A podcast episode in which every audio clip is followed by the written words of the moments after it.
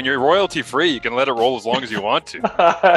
I know. I've got it. I like it more and more every time we play it. Uh, thank you again to uh, to the show listener. You can go back and listen to last week's edition of the Daily News if you want the full background and the new intro music here for the Mike Daly podcast with some piano rocking us into a Saturday here on CFP. Thank you for being with us as always. Follow us on social media at CF Perspectives where you can find us. And of course, we want to give a big thank you and a shout out to our good friends and sponsors, really our our lovers. That's how we like to consider them. They're the ones that make the, the world go round on this one. Uh, Fox 40, I'm sure they'll be happy to know that I'm calling them our lovers on this one, Mike. But, uh, but yeah, they might not be in for the next episode. uh, Fox 40, start your season off right as we hope to. We'll get to that in just a second with products from our partners at Fox 40. Outfit your coaching staff with custom logoed Fox 40 whistles, gear, coaching boards, and more. Visit fox40shop.com and use code CFP15 at checkout for 15% off of your entire order. I just crawled out of the woods to come and do this podcast. That's how much I love this man, everybody. That's how much I want to talk with Mike Daly about football. As I crawled out of the woods. All uh, out of the woods, tore yeah. up your house, and now we're here. Missing keys and dead fobs and all sorts of chicanery uh, has happened throughout the day. But uh, in all seriousness, like the draft happens, and then all of a sudden it's like, yeah, rookie camp's coming up and start to get a sense for, oh, okay, momentum's building. And then I'm totally off the grid, totally off social media, everything. And I just like open up my phone and I see Victor Cui, the president of the Edmonton Elks, like tweeting out videos of players on the field. And then it's like, hey, Ottawa's on the field. And hey, Hamilton's in. And you start, I'm like, oh my, it's happening. There yeah. are there are human beings wearing CFL uniforms that are on football fields right now um, as somebody, and this is, might be a, a, bit of a vulnerable question, but I have to ask you honestly because I know you'll give me an honest answer, Mike. As somebody who has been in the league and has seen this stuff and has felt the excitement, to be on the outside in right now, looking at it, you want into the game. I was talking to your agent last week at East West, and he's like, "Hey, don't get too comfortable doing that podcast with Mike because I'm gonna I'm gonna get him in the league." And I said, joke's on you, Fred. When you get him in the league, we're doing the podcast. Uh, yeah. uh, but I mean, even better. but how do you how do you perceive that as you see people showing up for rookie camp? This is the first time in a long time that you haven't been on field as CFL camps start to roll up, even though I know you usually wouldn't be in rookie camp. Yeah, I mean, I alluded to it when we talked to Dane last week, and camp is like that that bittersweet moment where the first couple days are awesome mm. because you get in there, you see all the guys that you were playing with, some of the new guys, start meeting all of them. And then you're just, it's with a group of guys that you like being around that are all like you. And you're excited because everyone's excited to play. They've been training all off season. They're excited to get started back up. And then you go through the first day, you're like, yeah, that was that was awesome. Go through the second day, you're like, okay, that's pretty cool. That's pretty cool hit about the third or fourth day, you're like, I can't feel my legs anymore. I don't know what's going on, but I don't think I can wake up in the morning and run again. And then you start looking at the amount of days you have at training camp. You're like, I got to figure it out somehow. I'm yeah. not built for this, but I'm gonna have to get through it. And you do. And but yeah, so bittersweet to see everyone back on there. I know the rookie camps it's hit or miss on with what teams do if they bring them out or they don't or whatever. Right. Um, but bittersweet. That's that's for sure. If it's one of those things where you miss training camp but you're fresh for week one, perfect. Yeah, that's how it goes. You know yeah. what I mean? That's every time in the NFL when I see guys being like, "I'm a holdout," I'm like, "You're just you're just old. You just don't want to yeah, be there. Just don't want to go to training yeah. camp." Uh, how was your rookie camp experience? Did you actually have a rookie camp in the year that you got brought in by the Cats? Yeah. So my first year was the only rookie camp that I oh. think we had, and I remember going. It was three days, and there's we call it the three day hump. So after the third day, that's when your legs get really sore. So imagine like going in the gym and doing a huge heavy leg workout, and then that next day or two, at that second day when you can't even sit down on the toilet because it hurts so bad. That's what that day three hump is. So then by the time you hit day four, you can't even feel your legs. So that's when the vets came in. So we had the three day rookie camp, which was just regular training camp, essentially just with rookies, which when it's the CFL and you're always bringing in these new Americans, I mean, you have enough rookies to field an entire training camp. Then the vets come in, they're fresh. Mm-hmm. So we're talking about how sore our legs are, how much more how much more practices we have, how tired we are, stuff like that. And then these vets come in who have played before, have experience, and they're fresh. And it's like, okay, day four, one on ones. You line up against a vet because you want to go against a vet, right?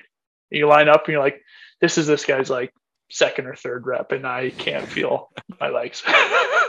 and now I have to go run full speed with this guy everywhere. So these depend on how these rookie camps go. It can be pretty tough for those rookies, but it's good because it's trial by fire, right? Yeah, absolutely. And I think uh, the interesting dynamic that I experienced in Calgary, I wrote this week on CFL.ca about my internship program uh, experience. And just because Christina Costabile said, Hey, would you like to write about the QB internship program? It could be like from your perspective or about any of the nine guys that are in this year. And I said, honestly, I was only there for two weeks, but I have like a lifetime of stories from just being in and around the building because it was such an mm-hmm. interesting quarterback room. It's like Hufnagel played QB, Dickinson played QB. At that time, it was head coach and offensive coordinator because Huff hadn't moved up to the front office yet.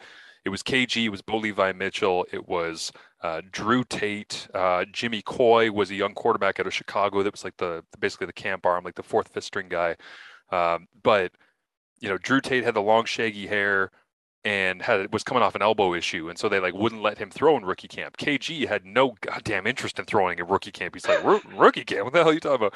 Uh, Bo Levi wanted to, and they're like, Bo, save it. Like we we want to make sure that we give you a fair shot in training camp to show what you can do. And so Brad Sinopoli and I actually threw that training camp, even though Brad was moving from quarterback to receiver in rookie camp. They said, Brad, you know the whole offense. We can burn out your arm in rookie camp because you're playing receiver now for us. So I got to throw with Sinopoli for for I think it was a two day camp, and man, the Canadian connection, right there. oh there. my god, like th- that dude can rip it. Like I know he still can, even though he's out there fishing on Instagram 24 hours a day. But he, I mean, it was amazing to watch Sinopoli throw side by side because I watched him the odd time, you know, and when we played against Ottawa or, you know, watching him on film of different things or on television, um, but he was so incredibly talented. And uh, so the reason I bring this up is because the dynamic of being, you know, the rookies per se and getting a little bit burnt out and then having the vets come in, there's two things I found really interesting that even though I wasn't trying to make the team, I was just an intern, I was intimidated by these two things. One was that Charleston Hughes and Nick Lewis and these guys, like swaggered into the locker room with like hey and like catching up with everybody as all the rookies are like please let me find a Pedialyte and ice tub like, just, like anything and you see yeah. them come in and they're so rambunctious because they're so comfortable in their environment because they know how this stuff goes down and mm-hmm. it's like you're a rookie you're trying to survive you're looking around and being like i just don't want to mess up anything and i want to be at meetings on time and and these guys come in and it's like it, it, seems like they don't even have to look at the schedule. They're just like, oh, yeah, yeah, we're doing that same thing. Okay, cool. And the other thing that I found super intimidating was myself and Jimmy Coy coming in, we're trying to learn the offense and get up to speed and understand the terminology. And, you know, Dickinson would walk past Drew Tate or KG in the hallway. He'd be like, hey, you remember when we used to run, uh, you know, Z Sally? He'd be like, oh, yeah, we're, yeah, we're gonna whip it the backside this time. We're actually gonna go day one tomorrow. You'll see it in the script, but like we added a little tag at the end there on the whip. And Drew would be like, okay, so we're gonna whip it, and then on the front side we're gonna run a diagonal. You'd be like, yeah, yeah, like we always do. Okay, cool. And it's like, whoa, like they the the playbook is already in there. They don't even have to understand half this stuff if the systems haven't changed from year to year. And as a rookie, when you're sitting in a meeting room and somebody's you're sitting up, there scrambling, writing some, notes as they're yeah, talking, like, wait, hold on, whip on the okay, what is but, that again? what do you even write? Like because they're they're talking in a different language because they are so comfortable in the spot that they are and the work that they do and that they've previously done. Um, you experienced it actually trying to make a roster. I was just there observing, but I remember feeling like, oh God, I don't belong here at all. The way that these people came in with so much confidence and understanding everything that goes into this. Yeah, and I kind of I kind of went through. Well, actually, you know what? I want to go back to yeah. the Sinopoli thing really quick because people forget how good of a quarterback he mm-hmm. was at Ottawa. And you played and against second, him in that secondary, right? So like you know. Yeah, he was he was electrifying. He was awesome. But second, he ruined the Canadian quarterback position for like 10 years because every quarterback that came out after him to the draft. They're like, "Hey, can you play receiver?" And they would just want to change. Any CFL team would want to change these quarterbacks to receivers right away because they're like, "There's this guy in uh, Calgary. He's doing pretty good. This Sinopoli guy, he's he's freaking awesome. Yeah. So what we're gonna do is we're gonna change you to the receiver, and you're gonna be Sinopoli. And these guys are like, "What are you talking about?" He, he right? threw like a 35 yard corner route that I swear to God didn't come 10 yards off the turf. Like it, it was a missile that was a straight shot. He also invited me to go fishing next time I call a game in Ottawa. So I'll have to maybe you know what? Maybe I'll do a CFP podcast from from Brad Sinopoli's boat. Yeah, so well he I heard he was on the field and in uh, Ottawa training camp which is pretty cool that he's back involved. But yeah. yeah, to go back to the training camp stuff, I mean, yeah, it's it's a different world because I've been through the, you know, exactly what you talked about. These vets coming in, you're rookie, just met some new people, you're finally getting comfortable by day three, and then all these vets coming, you're like, oh my god, these guys have this is a different world now. Mm-hmm right? Because they're used to this. Uh, you can tell they're comfortable. And I'm sitting here being like, comfortable? Like I've been fighting for my life for three days. But then I've gone to the point where I've gotten to that point where it's like, okay, I know what this is about. It's easy. Yeah.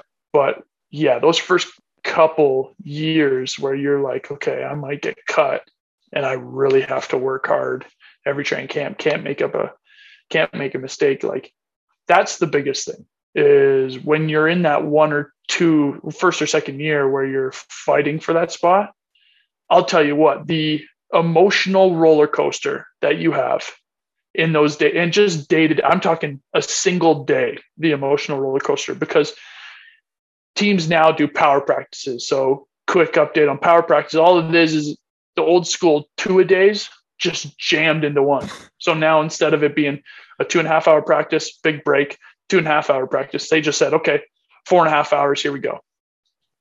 So it's a long day, and all you do is you get you go from special teams to team periods to competes to one on ones. So you're getting all these different reps, and by the end of the day, you've probably had about 50 reps, right?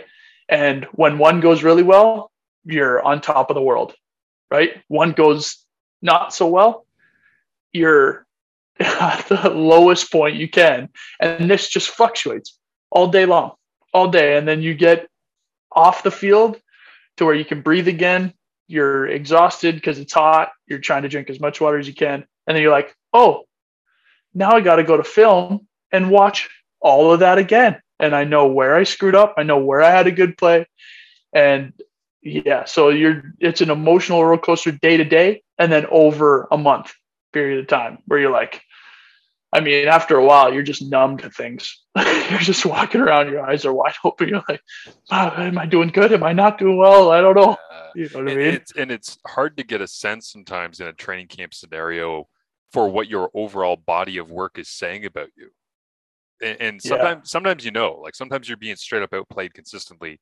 But the nature of football and the nature of matchups within your team is that you're not always going to dominate and you're not always going to get dominated. So you're always going to have these ups and downs. And it really comes into a question of, okay, what do they value? And then there's the business side, which we'll get to in a second, coming up with all these CBA negotiations, is the idea that what do they want out of me and how do I fit into the grand landscape of their roster creation?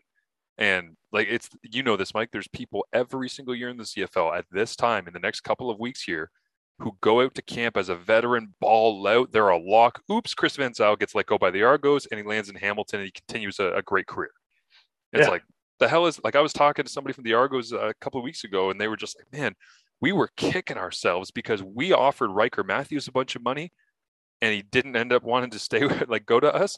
And we had Chris Van Zyl, and we let him go. And within days, they were the bookend tackles of the Hamilton Tiger Cats who were on their way to the Grey Cup in 2019, and they were just like, "What did we just do?"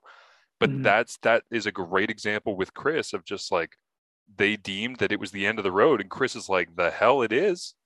Right. Yeah, let me just go play lights out over down the road. And that's the thing though. And what's wild is in your first couple years, none of that matters. You don't care because you don't know, you really don't know. So you, you see a couple vets like I remember my first year, we let go of a couple vets that I actually played. Like we're talking uh, Ryan Hinds and Matt Buckner, and who had good camps, Yeah. who had good camps, and we let go of them. And Matt ended up going to play um, in Winnipeg for a while and start there, and then I think Ryan went to Edmonton. I forgot about And he Ryan. went- he was a good player. Yeah, and he went and started there, and that's just how it is, Yeah. right? That's that's literally how it is. You go into camp, they have a good camp, and then it's a business decision at the end of the day. So you can, you know, and and it happens all the time. So you can't. It's hard to judge. You said it perfectly. It's hard to judge that body of work because that's a part of it. It's a big part of it. Don't get it. Don't get twisted. Like Yeah. you go out and you have a really good camp. You make it undeniable to keep you around, right? It's a big part of it, but it's it is also just a part because there's a lot of other parts, and that's that's the reality of it. And that's the reality once you start putting money in people's hands. That's how it goes, right? Working Yeah. under salary caps, all that kind of stuff. It's it's crazy to see, and it happens every year.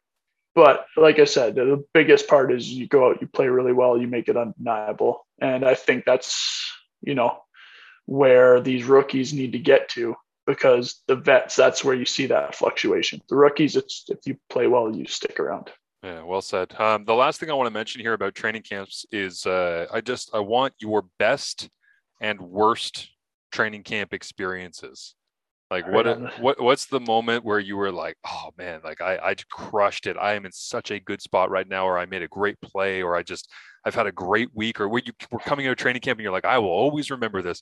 And then the one where you came out of training camp and you're like, oh, oh my god, not my best you're work. talking you're talking specific days. Okay. It, it, it could be days, it could be plays, it could be a week. It could. I just want like because as a player, there's always these things that kind of like stick inside of you for better or worse.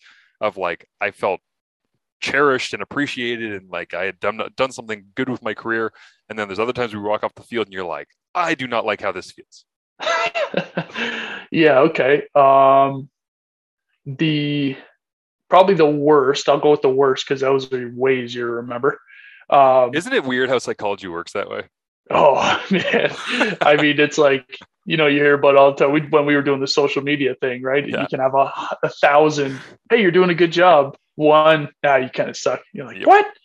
I suck. Uh, But anyway, uh, the worst was probably I was so all off season I couldn't run, couldn't pump my arm because I had an issue going on in my shoulder, Hmm. and I sat out the maybe the first week of training camp because I just couldn't get it better, and I was rehabbing. I was like, nah, I don't want surgery. I'll be okay. I'll be okay. And I remember getting out to training camp, and that first day we had a little drill, and I went to hit somebody, and I, and I made it through that training camp. Ended up playing that season, but only for a game until I blew it. Um, but I remember hitting a guy in training camp, and it was feeling good, feeling good, rested it, and then there was this one drill where I hit a guy, my arm just didn't feel good, and I'll tell you what, from that point up until the first game, it was like a mental downhill slide because I was like, this thing's still not good enough. You know what I mean? So then I had knew. to go through. I knew, yeah, oh yeah, I knew, Yeah. and I was like, uh, it'll just hold, it'll hold. I'll put it, I'll brace it, it'll hold, it'll be fine. It wasn't fine, not at all.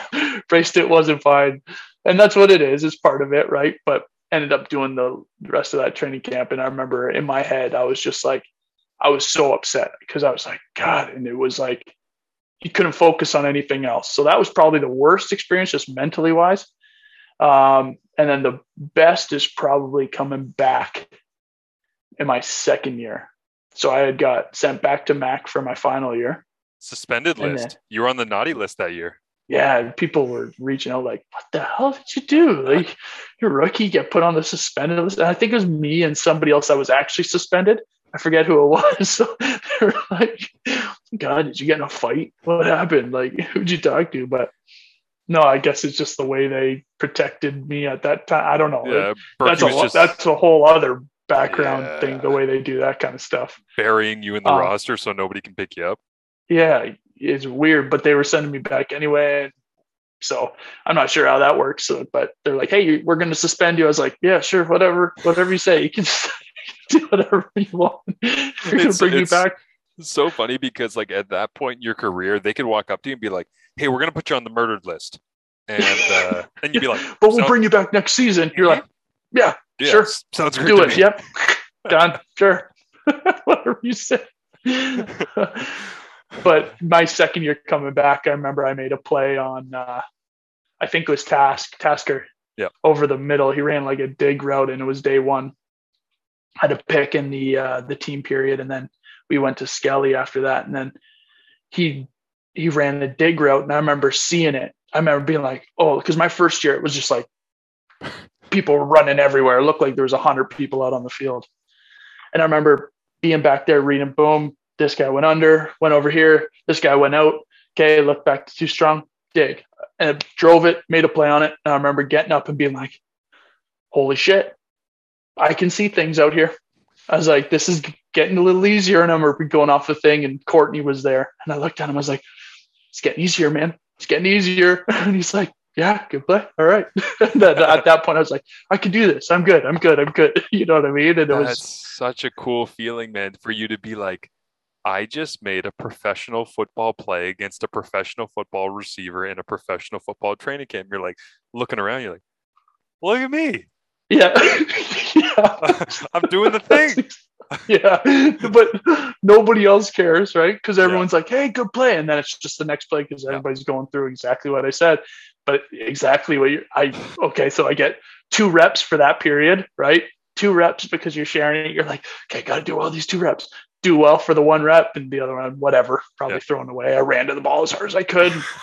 Look at me run. You know what I mean? and, uh, and then I make that play and I'm sitting on the sideline and doing exactly what you said. Talk to Courtney for a half second. And then I'm looking around just by myself, being like, yeah, yeah, okay, I can do this. We could do this. Uh, man, what, what, like, what, nobody cares. whatever you got to do, positive self talk is a hell of a thing. But uh, but that's good. We did uh, before we wrap up this pod. We do want to talk for a little bit here on uh, things that are happening, CBA negotiations. Otherwise, uh, Mike has an interesting perspective on this. But I just wanted to start it off from the Jason Gregor show. Uh, on Wednesday of this week with Farhan Lalji, giving some background here on some of the things um, that have been happening in negotiation. And by the time that you're listening to this, in all honesty, because we are taping this on Wednesday evening, uh, the CBA might be done.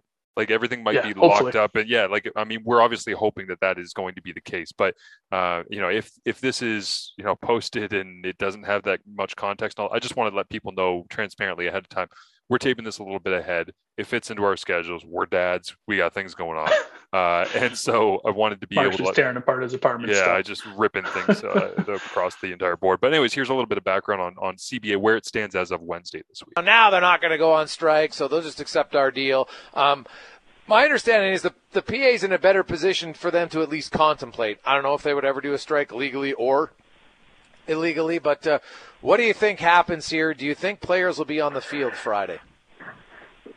That's a great question, Jason, and thanks for having me, guys. Um, I look. I have a difficult time thinking there's going to be um, an extended strike. Could we be delayed by a couple of days? It's possible. Uh, at the same time, you know, there's a bit of timing that is required in order for a lawful strike to take place. So, yes. you know, they, the, the PA's got to decide that. Like if you look at Alberta, I think they need to give 72 hour strike notice from the expiration of the CBA. So the earliest they could theoretically go on strike in Alberta is um, is is Wednesday.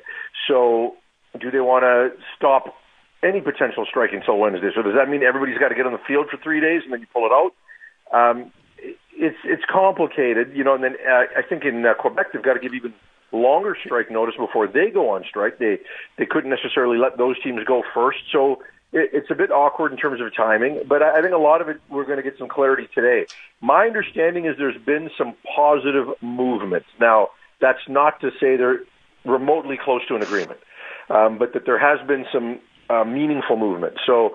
Uh, we'll see what that leads to, you know, and if the PA feels that this is headed in the right direction, they could, you know, delay any kind of action or, or you know, just serve notice but not begin a strike. So I think they're serious about it. But quite frankly, I thought they were serious about it in 19. Uh, the, the, when I talked to people uh, involved, they're like, "Oh well, you should see how galvanized we are." Well, I, that's that's what I heard in 19. But when you get all the players here and you get them up to camps and they're ready to go, then an actual vote to strike has to occur, right? So yes, they had a vote earlier to give them the power to strike, but usually how this works is at the end before making a decision, there's a proposal that they get an opportunity to vote on. That's when it becomes difficult to actually vote on a strike. So Um, they're far from a strike at this point, and uh, you know people on the league side certainly think there's enough time to get it done. I have a hard time thinking we're going to see any kind of meaningful disruption at this point, though. Uh, he also went on to say in that interview a couple other things that I just want to mention here. He said, uh, "I don't want to see another three-year deal." Farhan said, "They'd better be some meat on the bone when we're uh, going to have to talk about this for a long period of time." Uh, there's no chance the league is going to lose a game, let alone a season out of all of this. It's just not going to happen. But the fans are tired of it. No matter who thinks they have the moral high ground, the fans are tired of it. And he says, I really, really believe money is the primary focus here and trying to get the salary cap move forward a little bit to have some mechanism in place to continued growth in that regard. So you can listen to the full interview if you want, tsn.ca. Uh, it is up on there. But Mike, I, I don't know where you want to go with all this. I just know that it's an interesting topic and you've seen it from the inside out. You were nodding your head a lot at some of the comments there on strike, not strike, how, how things get communicated amongst the players. Yeah. And I think, you know, being a part of it in 2019 and then again, oh, whenever it was earlier on in my career, maybe 2015, if I'm correct or not. Um, but the biggest thing is both of those other times where we were talking about striking, we were already all at camp. Mm. So the biggest issue there was okay, we're voting to strike, but you're going to have to cover where you stay and where you eat and stuff like that. So when you're talking about guys coming there to make a team, right, especially some guys that didn't work in the off season or just fresh out of college or university, like, man, we don't have any money for this. Like we can't we can't strike for a long a long period of time. The difference between this one is it seems like, and this is to be seen because I know they're telling quarterbacks to stay home, right? Which is huge. If you can get the quarterbacks to stay home, they're the ones that drive this league. Teams can't win without them. You don't want you don't want a guy like Zach or Bo Levi or Dane or Masoli not to be there and then have to try to figure out a team with that point, right? Like receivers, DBs, linemen, you can always get other ones. You know what I mean? So to have the quarterback stay home, that's a huge thing. And then for them to pay for room and board if guys are there for this strike, that's another big thing. The only thing is once you're there, I'm sure that no one's going to want to strike at that point. Right? Like there I think there will be some and if the deal's not getting worked out, the players will bond together and they'll follow the direction. The only thing is these things don't last very long, right? Like everyone looks at that first proposal deal. Well, that's kind of how the negotiations go, right? Scare them initially, and then everyone takes a step back and we get to like some sort of common ground. And that's just how it's gone the past two years. So it's interesting though, because I see the initial proposal, how true it is or not, right? You see it, and it, it was pretty far off from yeah. like the reaction of our PA. They were like, absolutely not. Absolutely not. Right. And before it was always like, well, there's something there, there's something there. So that's where I see it going. And it's it's kind of nerve wracking because it seems like yeah, they do have a little more pull on this strike because they're getting quarterbacks to stay home, right? They're telling guys to delay their flights. That's to be seen, though. So when you see that pop up that guys are delaying the flights, some guys are like, you know what? I'm trying to make this team.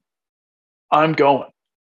Do you know what I mean? Like there's too many guys out there that aren't the top vets that are like, I'm scared not to make this team.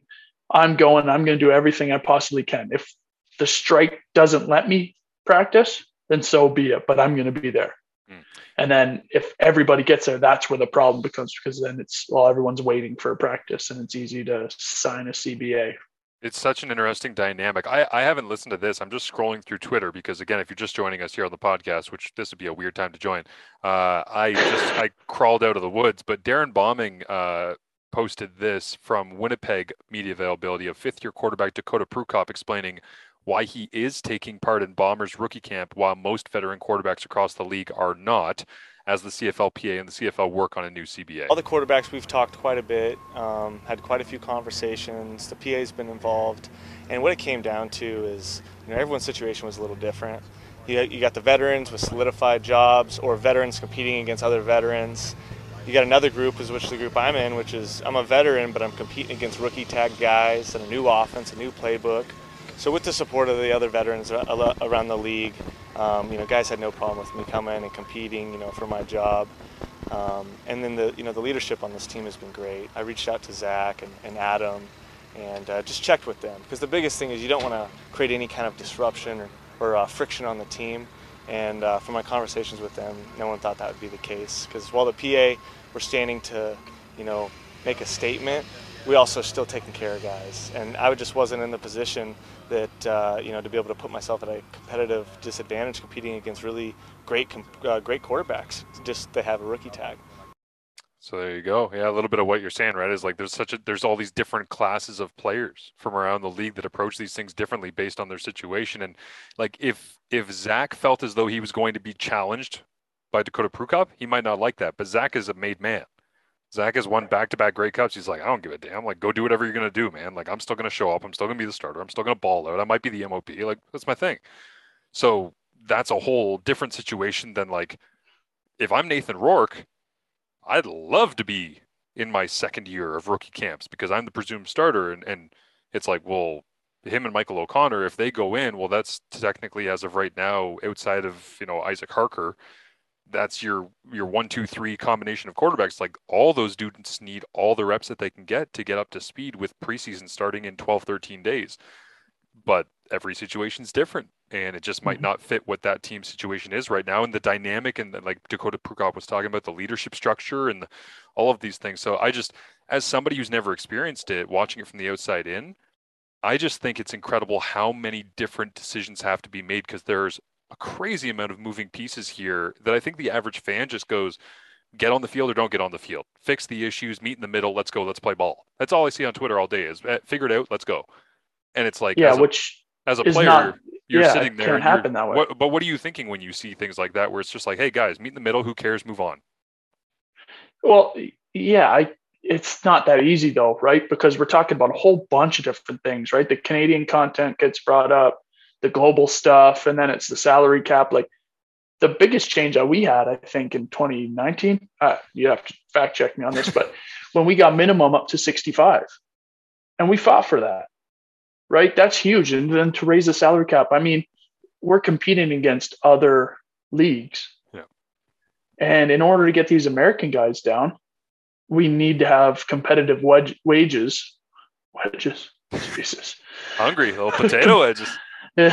competitive wages. They also fought in to order get the, to get the these guys in. Of, uh, get the wedge out of kick returns. So yeah, exactly.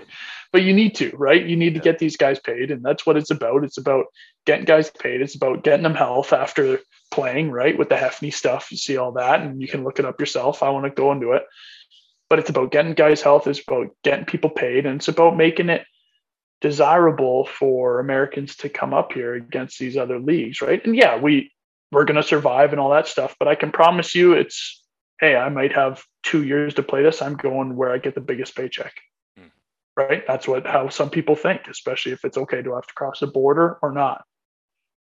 Do I play the game I'm used to or not? I'm going to go where the biggest paycheck is, and if I get cut from over there, oh, then I'll go try over here. I will say the I think the funniest thing of crawling out of the woods to tape this podcast today was there's all this discussion about quarterbacks. Are they here? Are they not? And, and you know, Americans coming across the border and being a camp and paying their own way and all these. And then Chad Kelly just tweets out, "I'll tell you this: the CFL's electric, baby." it's like the whole Thanks for input, buddy. yeah, the whole conversation. is just like, whoa, Chad Kelly does not sense the room This is- necessarily. This is crazy. hey man, this seems super fun. I don't know what's going Hey, on. where is everybody? just wandering around in the abyss. Everybody go. This, I think I'm. I think I'm the only quarterback here. This is said- awesome. they said the field was big, but holy shit. It's crazy when there's nobody else on it.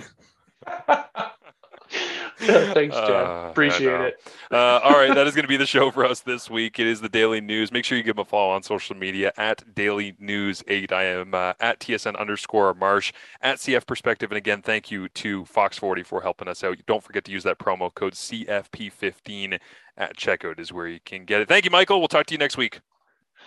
See you guys. Appreciate you tuning in.